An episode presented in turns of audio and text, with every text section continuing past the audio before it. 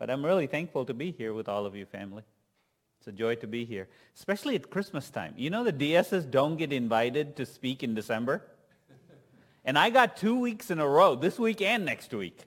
I couldn't believe it because usually churches are doing Christmas things and the DS is not usually who they invite there. So I, I was thankful for the opportunity to do that. Uh, although I'm a, I'm a little off on the candle, I hope you guys are okay if I talk about joy. You okay if I talk about joy? Anybody here need any joy? Amen. Let's uh, pray together and then we'll go into God's Word. Thank you, Father. Thank you that you are our joy. As we focus in on you this morning, Lord, would you attend to things within us that maybe we don't even know need attended to? Would you speak into situations? Would you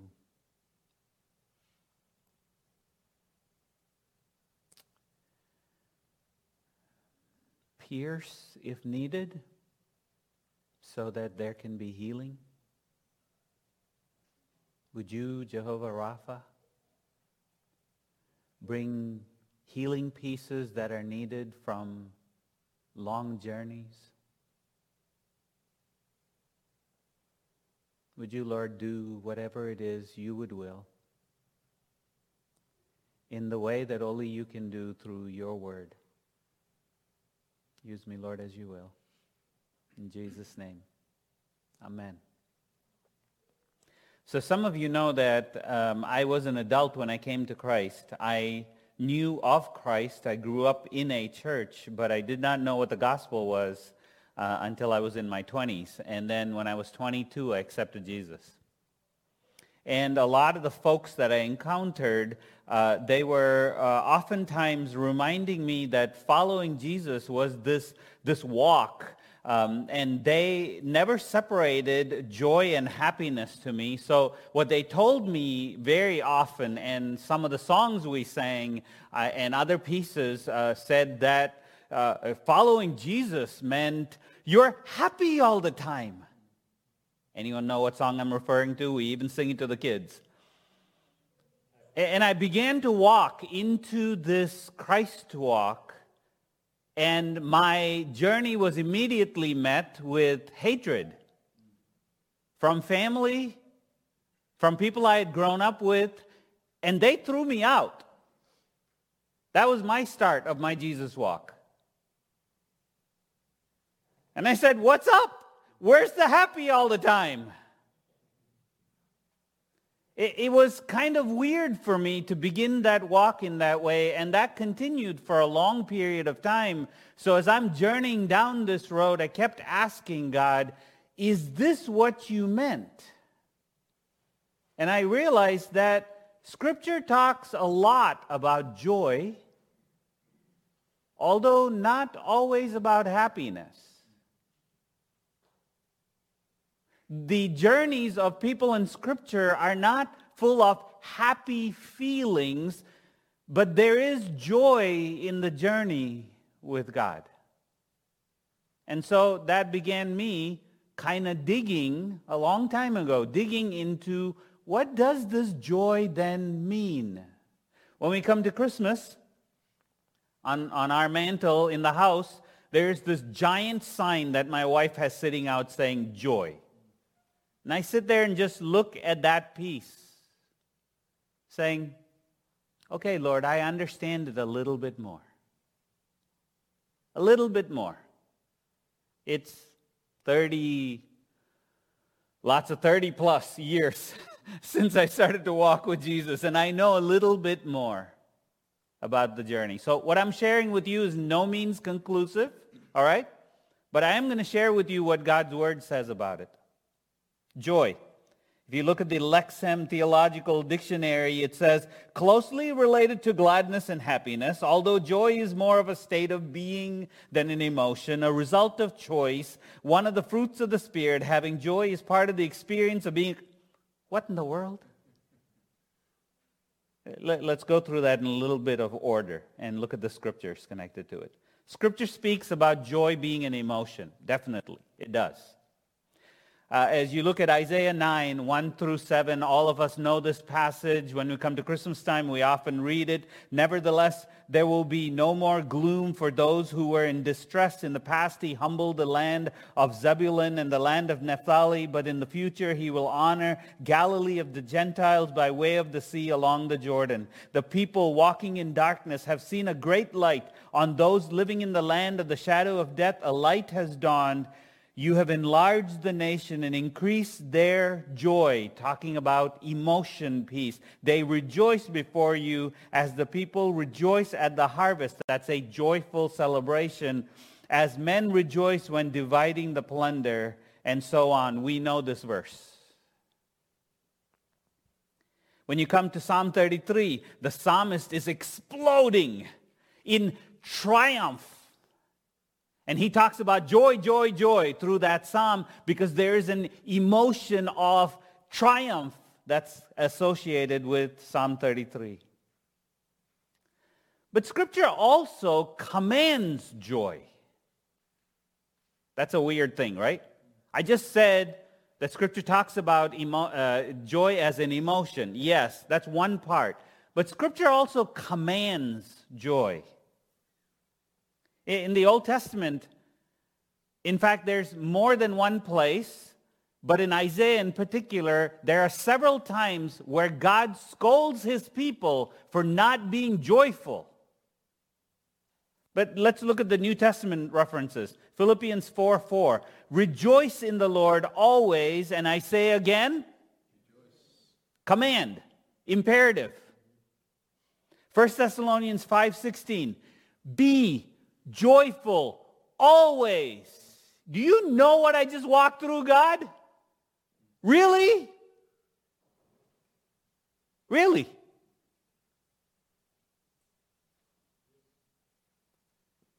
So I'm going, there's got to be more than just a feeling. Yes, Scripture says there is a feeling associated here, but there's also a command. Third, it says that joy is a part of the work of the Spirit.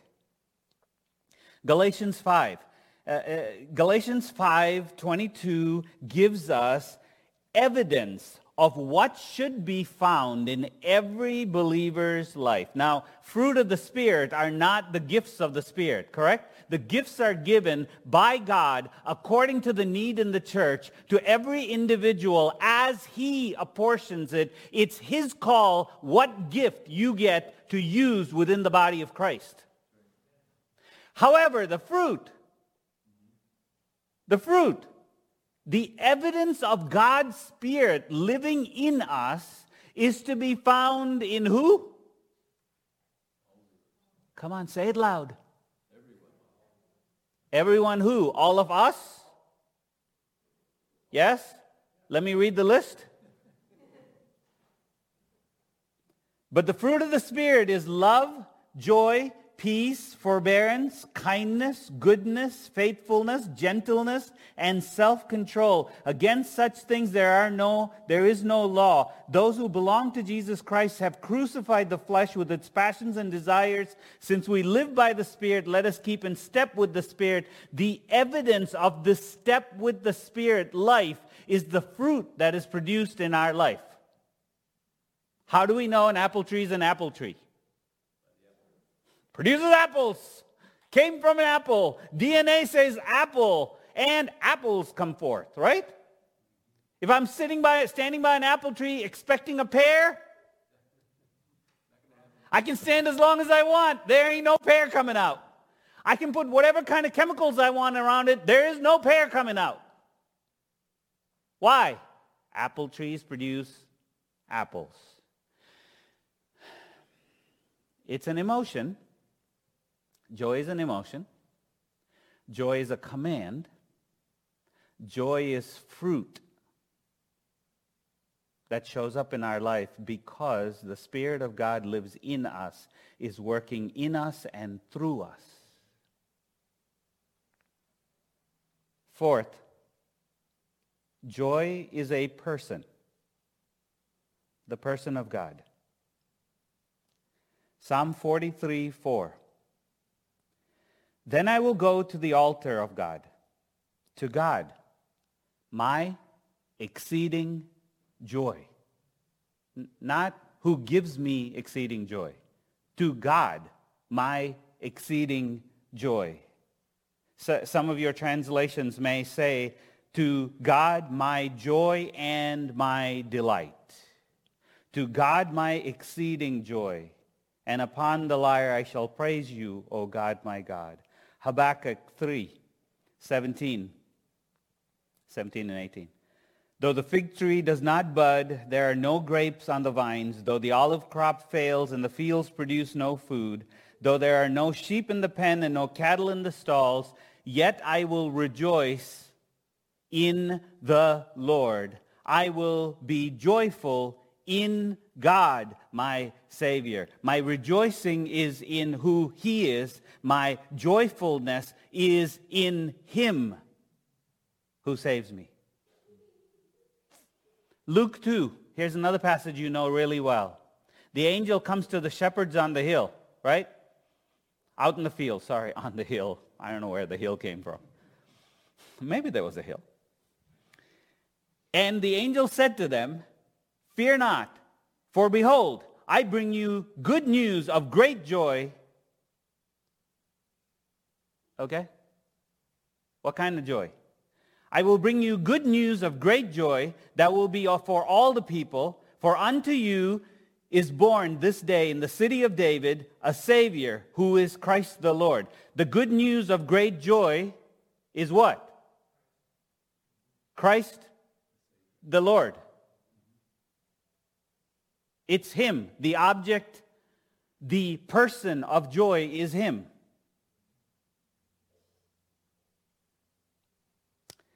So I, uh, I've been taking some classes, and a few years ago I was in a class with a professor named uh, Dr. Martin. He is uh, at Asbury Seminary, and um, he, he said something in the middle of one of the class things. It was a passing comment for him, but I stopped, backed up the truck, and I needed to talk with him more about this because he said, have you seen the movements of God through Scripture that look like from, through, and to? I was like, what? He, he said, pay attention. The stories in Scripture, they all have a from, through, and to. Oftentimes we're struggling with the through. And he goes on. Eh, it got my attention, and I began to look at Scripture and ask questions of from, through, and to. From, through, and to. What it is that God rescues us from has a to that he has promised us, the one day, someday. The from what he rescued us from, we know. If you came to Christ as a child, perhaps your from piece, you may not imagine it to be, well, like, you know, I've heard people give their testimony and they'd often, I don't know why we say this, but they often say, well, you know, I wasn't like a terrible person or anything, but, you know, I knew I needed Jesus. I'm like, hold on, you were dead and going to hell. That's not bad enough? I don't know why we start that way. But, you know, people have dramatic stories. I think we're trying to compare ourselves to that dramatic story maybe.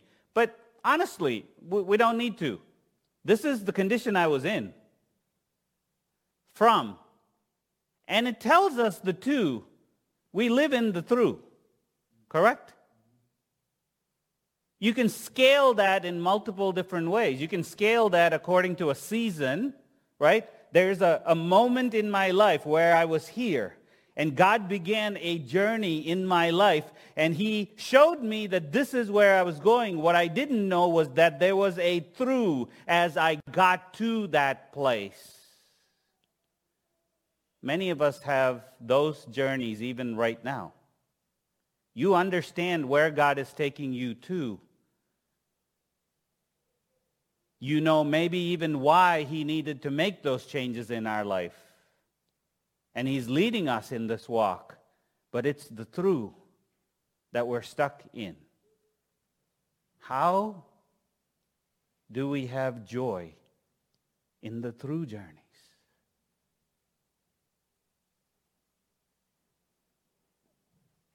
We continue to encounter journeys with God. I, I, don't know if you've noticed this. If you've walked with him five years, ten years, it, you will notice a continual pattern with him. He's never done.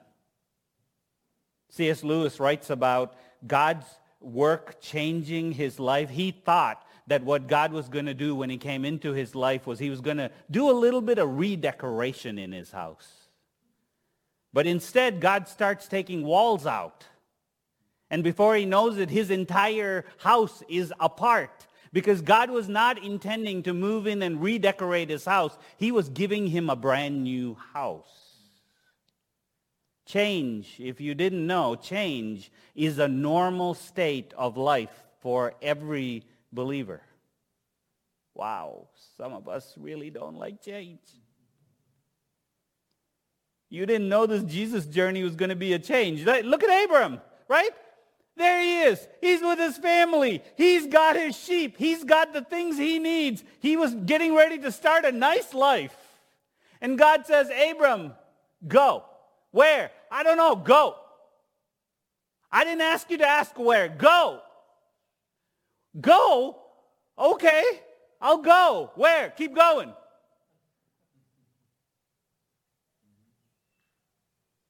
From, through, to is small scale and large scale.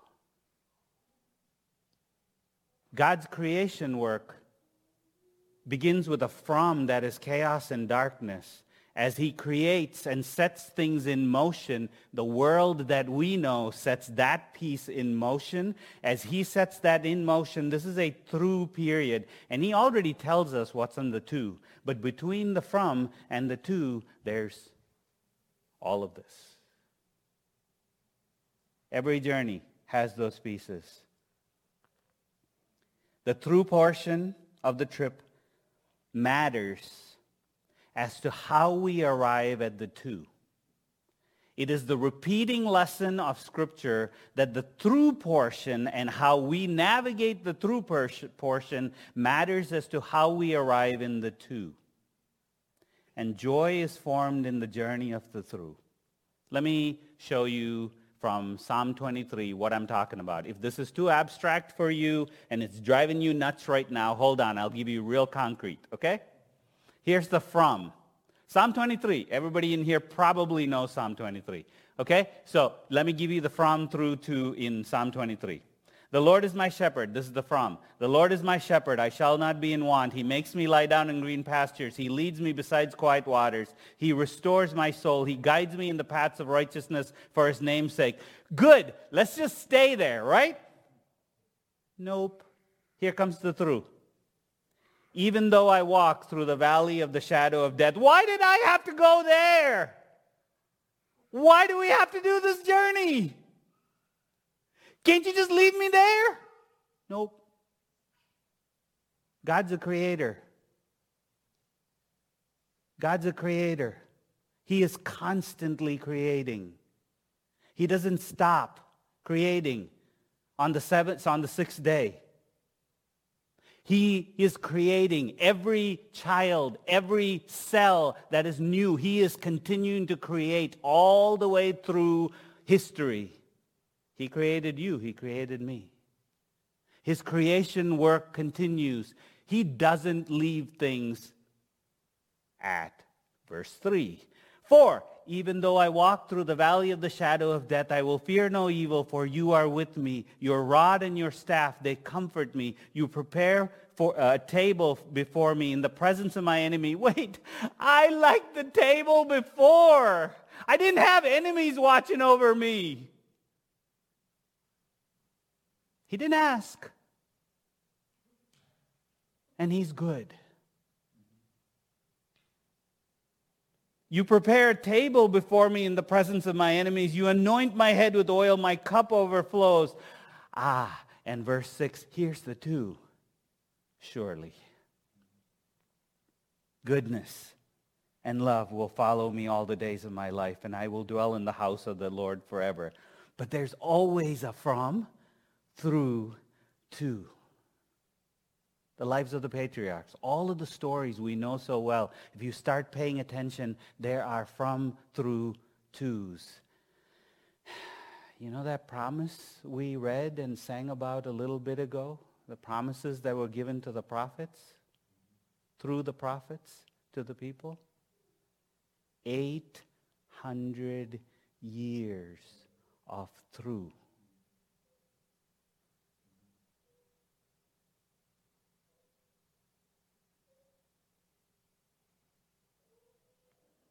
Look at Israel's captivities. The to is there. I'm taking you from to to, but in between, what happens in the through matters. This matters to me because God is shaping and forming incredible, awesome things in the middle of that. Israel's always on a journey, moving from place to place in the valley of through. Jesus, the, the, the incarnation that Nancy pointed our eyes to again this morning, uh, Jesus is in this from, through, to process. He knows what he is going to do, but he comes from heaven. He goes through life like one of us. 30 years growing up. Why would God need to grow up? 30 years going through the things we go through. Suffers, dies like us so that the to that he promised us can happen. It's the same journey he calls us to with him. I don't, know what promises God has given you over time. Things that he has assured you of, this is where I am taking you. This is what I am showing you. I don't know what kind of things he's shown you, but I'm telling you that if that is what he has shown you, he is faithful to take you there. There just happens to be a through to get there. That's what we don't anticipate. It's the expectations that we set. That when he says, here's what it is, we go, okay, now? No.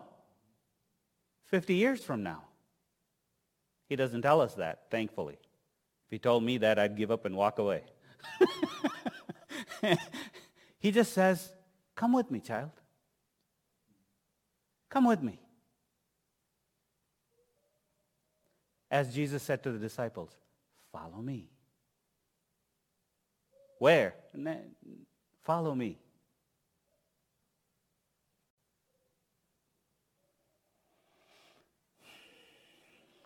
Your life and every season that you have gone through in growing up had a from, through, to. I don't believe in linear growth anymore watching people grow, studying people grow, watching my own life and what we see in Scripture, I see a spiral in growth. Yes, we're on God's linear timeline, whatever linear is to him, because he's not linear. But we're on this progressing timeline this way, but I think we grow like this. I find myself learning things I had learned 50 years, 15 years ago I hear, see myself learning it again, but not the same lesson at a deeper level. There's something else that God has for me in that same lesson of the past, but at a very different place because I'm not who I was 15 years ago. And he has another from, through, to as he continues to grow me into himself. By the way, good storytellers, this is the concept that good storytellers actually have grasped. They don't get you to the end. They, they lead you through this path. Sarah and I love to talk Lord of the Rings and Narnia. All right? But that's the genius of the two of them. Is that the story starts weaving and you're in the story and you're wandering down this path and there is a through and the entire story is about the through. It's not about where you started from. It's not actually about the end. It's about the journey and all that is encountered on the journey with God and with others.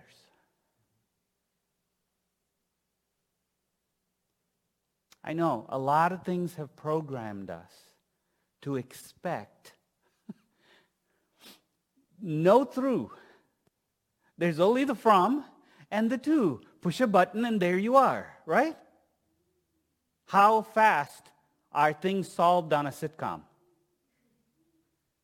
30 minutes? 20 minutes with commercials, right? How fast is stuff solved in a movie? Hour and a half, there you are. Life?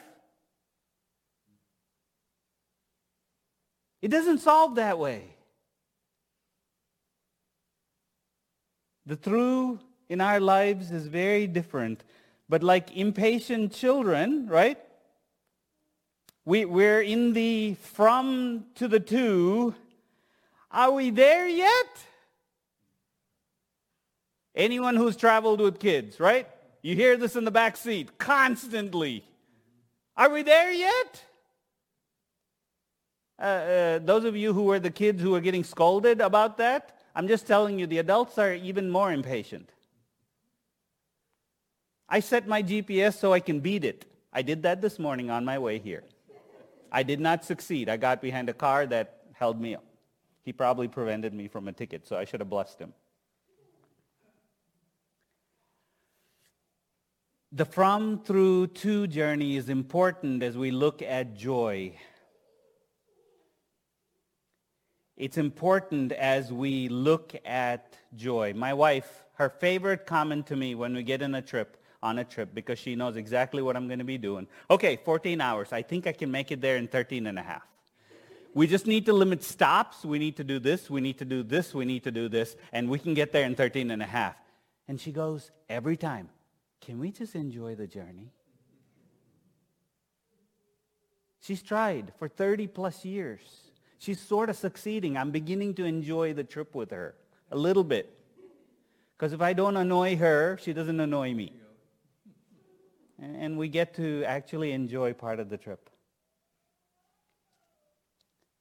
But that learning piece with God is where we begin. Here's the practical piece. How do I find joy in the true peace? That's what you're waiting for, right? How do I get there? Quit telling me about it. Tell me how to get there. First, we start with knowing that joy is God himself. Every commercial out there, every commercial, every billboard, even some of the people we're talking to are telling us that if you just had this, you would have joy. And God's word actually stands in direct contradiction of that. Even if you had everything you ever wanted, you are still going to be empty.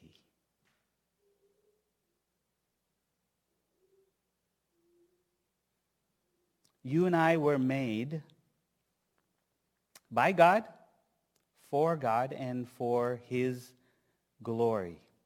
There is nothing on this earth, nothing on this earth, no relationship, no health and well-being, no amount of money in your bank, no resource that you can have. There is nothing in this world that can fulfill your need for joy because he is the one you're looking for.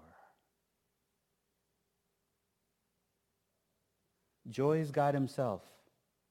If any of you have been to a funeral service that I do, um, I will always remind as I talk about heaven and talk about the place where whoever's funeral I'm doing has gone to be with God, I will tell them, here's the thing.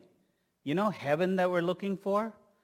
I love getting into these conversations with people who are sure that they know what heaven's like and they give me all these descriptions about what the wall's made out of and what the road's made out of and all this and that. And uh, we have some songs in the Alliance too, uh, songs about jewels in my crown and I'm doing this and I'm doing that.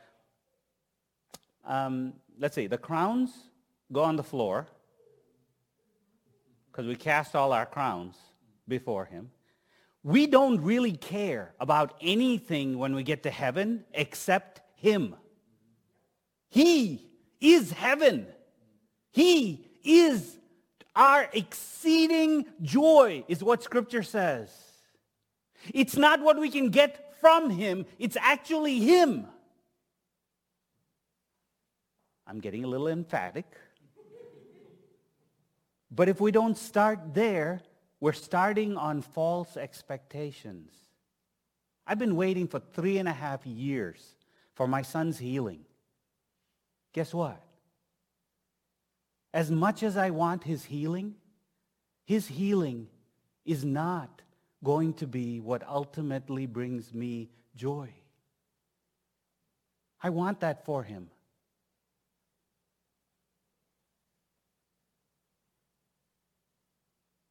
But that isn't joy. Joy, secondly, is produced as we are sanctified. Sanctified simply means that we are being made into the image of Christ, the holiness that is seen in Jesus, what he has already declared positionally over us. He is continuing to form and shape within us all of that continues to begin in surrender. If I want joy, I start with surrender. That sounds like weird stuff. Because according to our American culture, what you want, you need to go out there and get for yourself. What the heck? I'm not surrendering.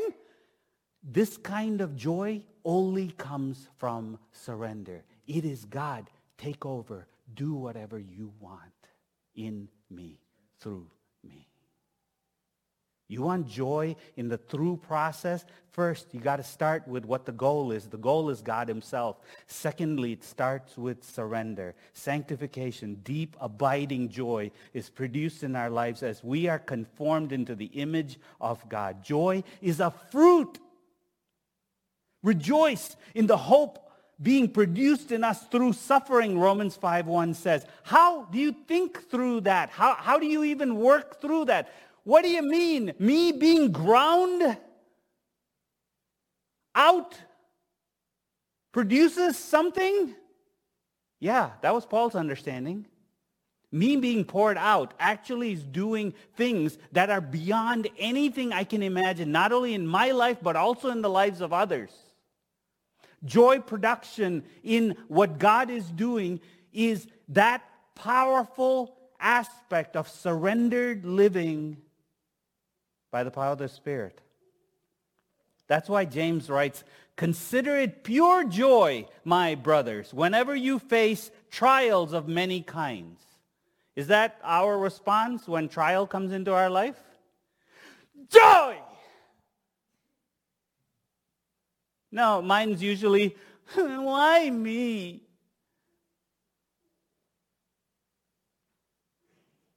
Surrendered living is the only explanation for what James is talking about. Third, joy comes when we focus on the Lord rather than circumstances. You, you remember the command piece? The command piece is this. Yes, this is where I am at this moment. Here are my circumstances, and here's what I know about God, and here's what I know about who I am in him. That's the command piece. You don't celebrate, you don't have sacrifices of praise, you don't have celebrations in captivity you don't go plant gardens in exile unless you begin to live on what you know about who God is, no matter what my circumstances say. I've been in some of the plantation fields in South Carolina. And as I'm walking through those fields many times, I, I wonder how many slaves died in those fields. And, and you guys know some of the spirituals that come from the slaves they, they are incredibly powerfully full of hope and joy. And I go, what in the world were they doing singing in these blistering hot fields as their masters worked them 15, 16, 17 hours a day? What were they doing? Rejoicing in God. Whatever's going on with me, this is still who God is. And this is who I am in him. I'm holding on to those things. Joy springs forth.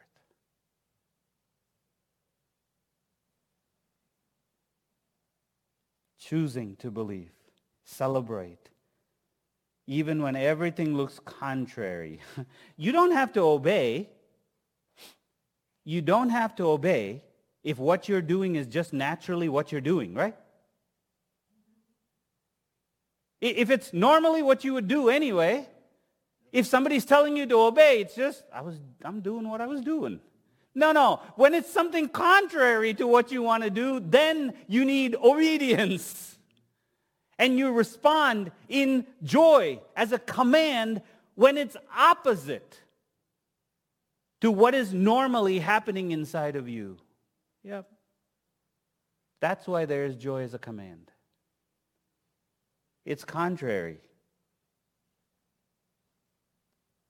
Last and final. Joy comes from seeing partial answers. You know, God doesn't owe me anything. I'm figuring that out after 30 some years of walking with him. He's the God of the universe. He doesn't actually owe me.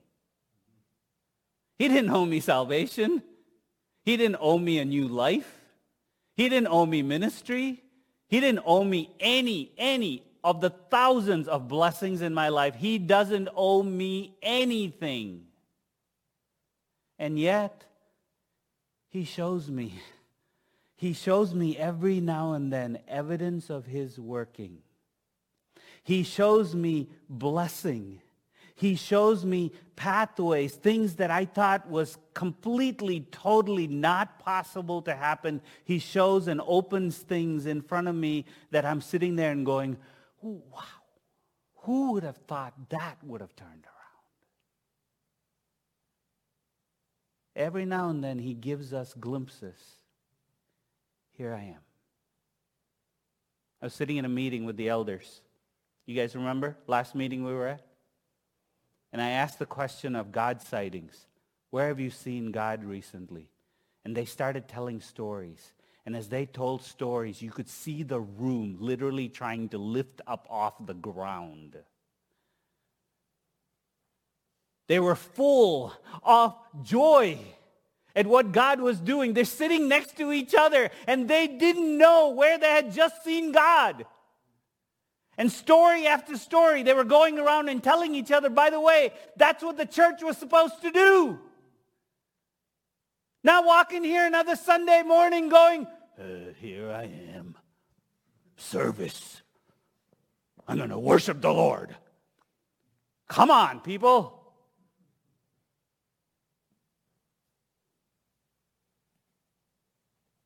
Joy comes from seeing those partial answers sometimes of God shifting big things, small things, us being observant enough to see he is at work in my midst. Everything hasn't moved. The mountain hasn't taken off and, and flattened. Yet there's rocks falling off of those things. There's stuff shifting. We need that, right?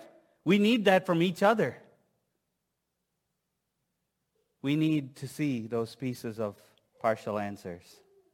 There were people in Jesus' day who thought that Messiah coming was going to look like this, was going to look like this, was going to look like this, was going to look like this. He came and he disappointed all of them. As far as I can tell, Jesus was like a major disappointment. even to the Roman government. They're trying to figure out, wait, wait, you're a king? No, no, not that kind of king. Huh. Thought we had something to conquer. You're a king? What are you doing in a stable? What are you doing as a carpenter? What are you doing dying? Surrendering yourself. He didn't meet a lot of people's expectations. They thought Messiah, like many in our country here, they thought Messiah meant political control, meant prosperity, meant freedom from a lot of things. Superiority, religious superiority. I love it when I'm talking to a Christian and they're talking about religious superiority. I'm like, dude, do you know who your Savior is? Do you?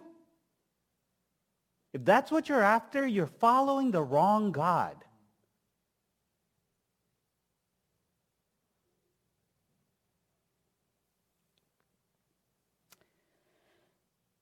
Born in a stable, grew up like us, suffered and died like us, and they couldn't figure it out.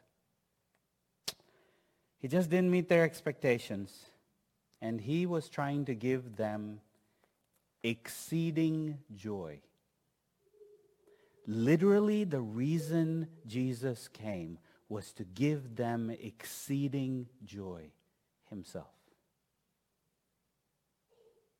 You have no way to have God, your exceeding joy, without me dying on the cross is literally what Jesus says. I am the way, and the truth and the life. No one comes to the Father except through me. Right? Joy. How about us, church? What are our expectations coming into the Christmas season? What are our expectations of our this moment of our lives?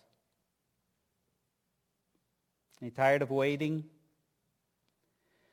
You tired of the quiet ceiling that's not talking back? Seems like prayers are hitting the walls and falling back on you.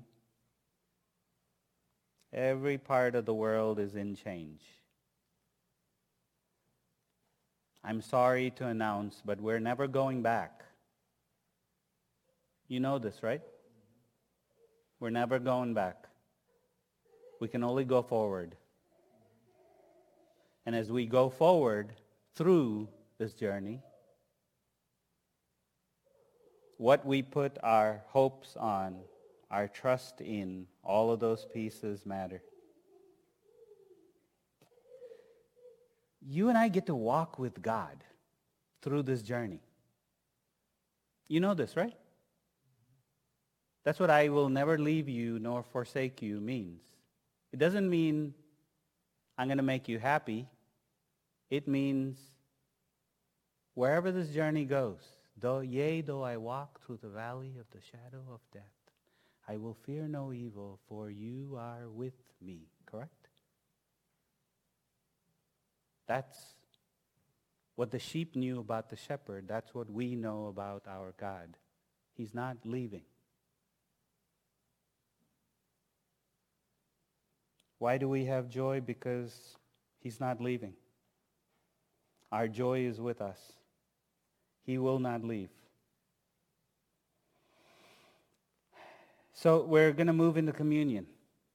And I think this is a good place to move into communion because communion actually talks about the from, through, to journey of joy. You and I, who had no way to God, have a way to God through the cross. This is my body given for you. Eat it in remembrance of me. What are we remembering?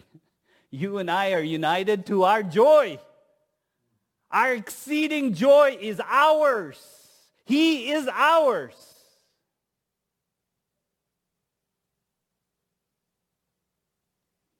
Remember, Jesus says. That's for the true journey. Remember. The cup. The cup is the bridegroom's promise. This is the third cup of the Passover. This is the promise of the bridegroom who puts out the cup in front of the bride and says, if you drink of this, you will be mine. And then he makes a promise to his bride. I will go prepare a place for you. And when I have prepared that place, I will come back for you. And Jesus says, drink. This cup is the new covenant given in my blood. Remember me.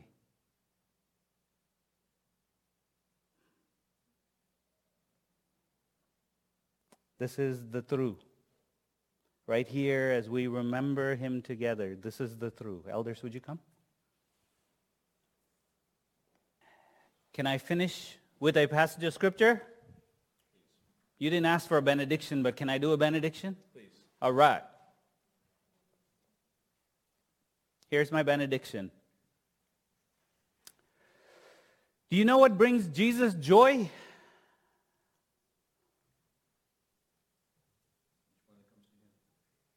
Each one that comes to him. But there's actually a verse that says what brings Jesus joy. Jude 24. To him who is able to keep you from falling and to present you before his glorious presence without fault and with great joy. You. You, brothers, sisters, you are the one who brings the Savior great joy. To the only God, our Savior, be glory, majesty, power, and authority through Jesus Christ our Lord before all ages, now and forevermore. Presenting you perfect before the Father is his great joy. Joy has a joy, and it's you.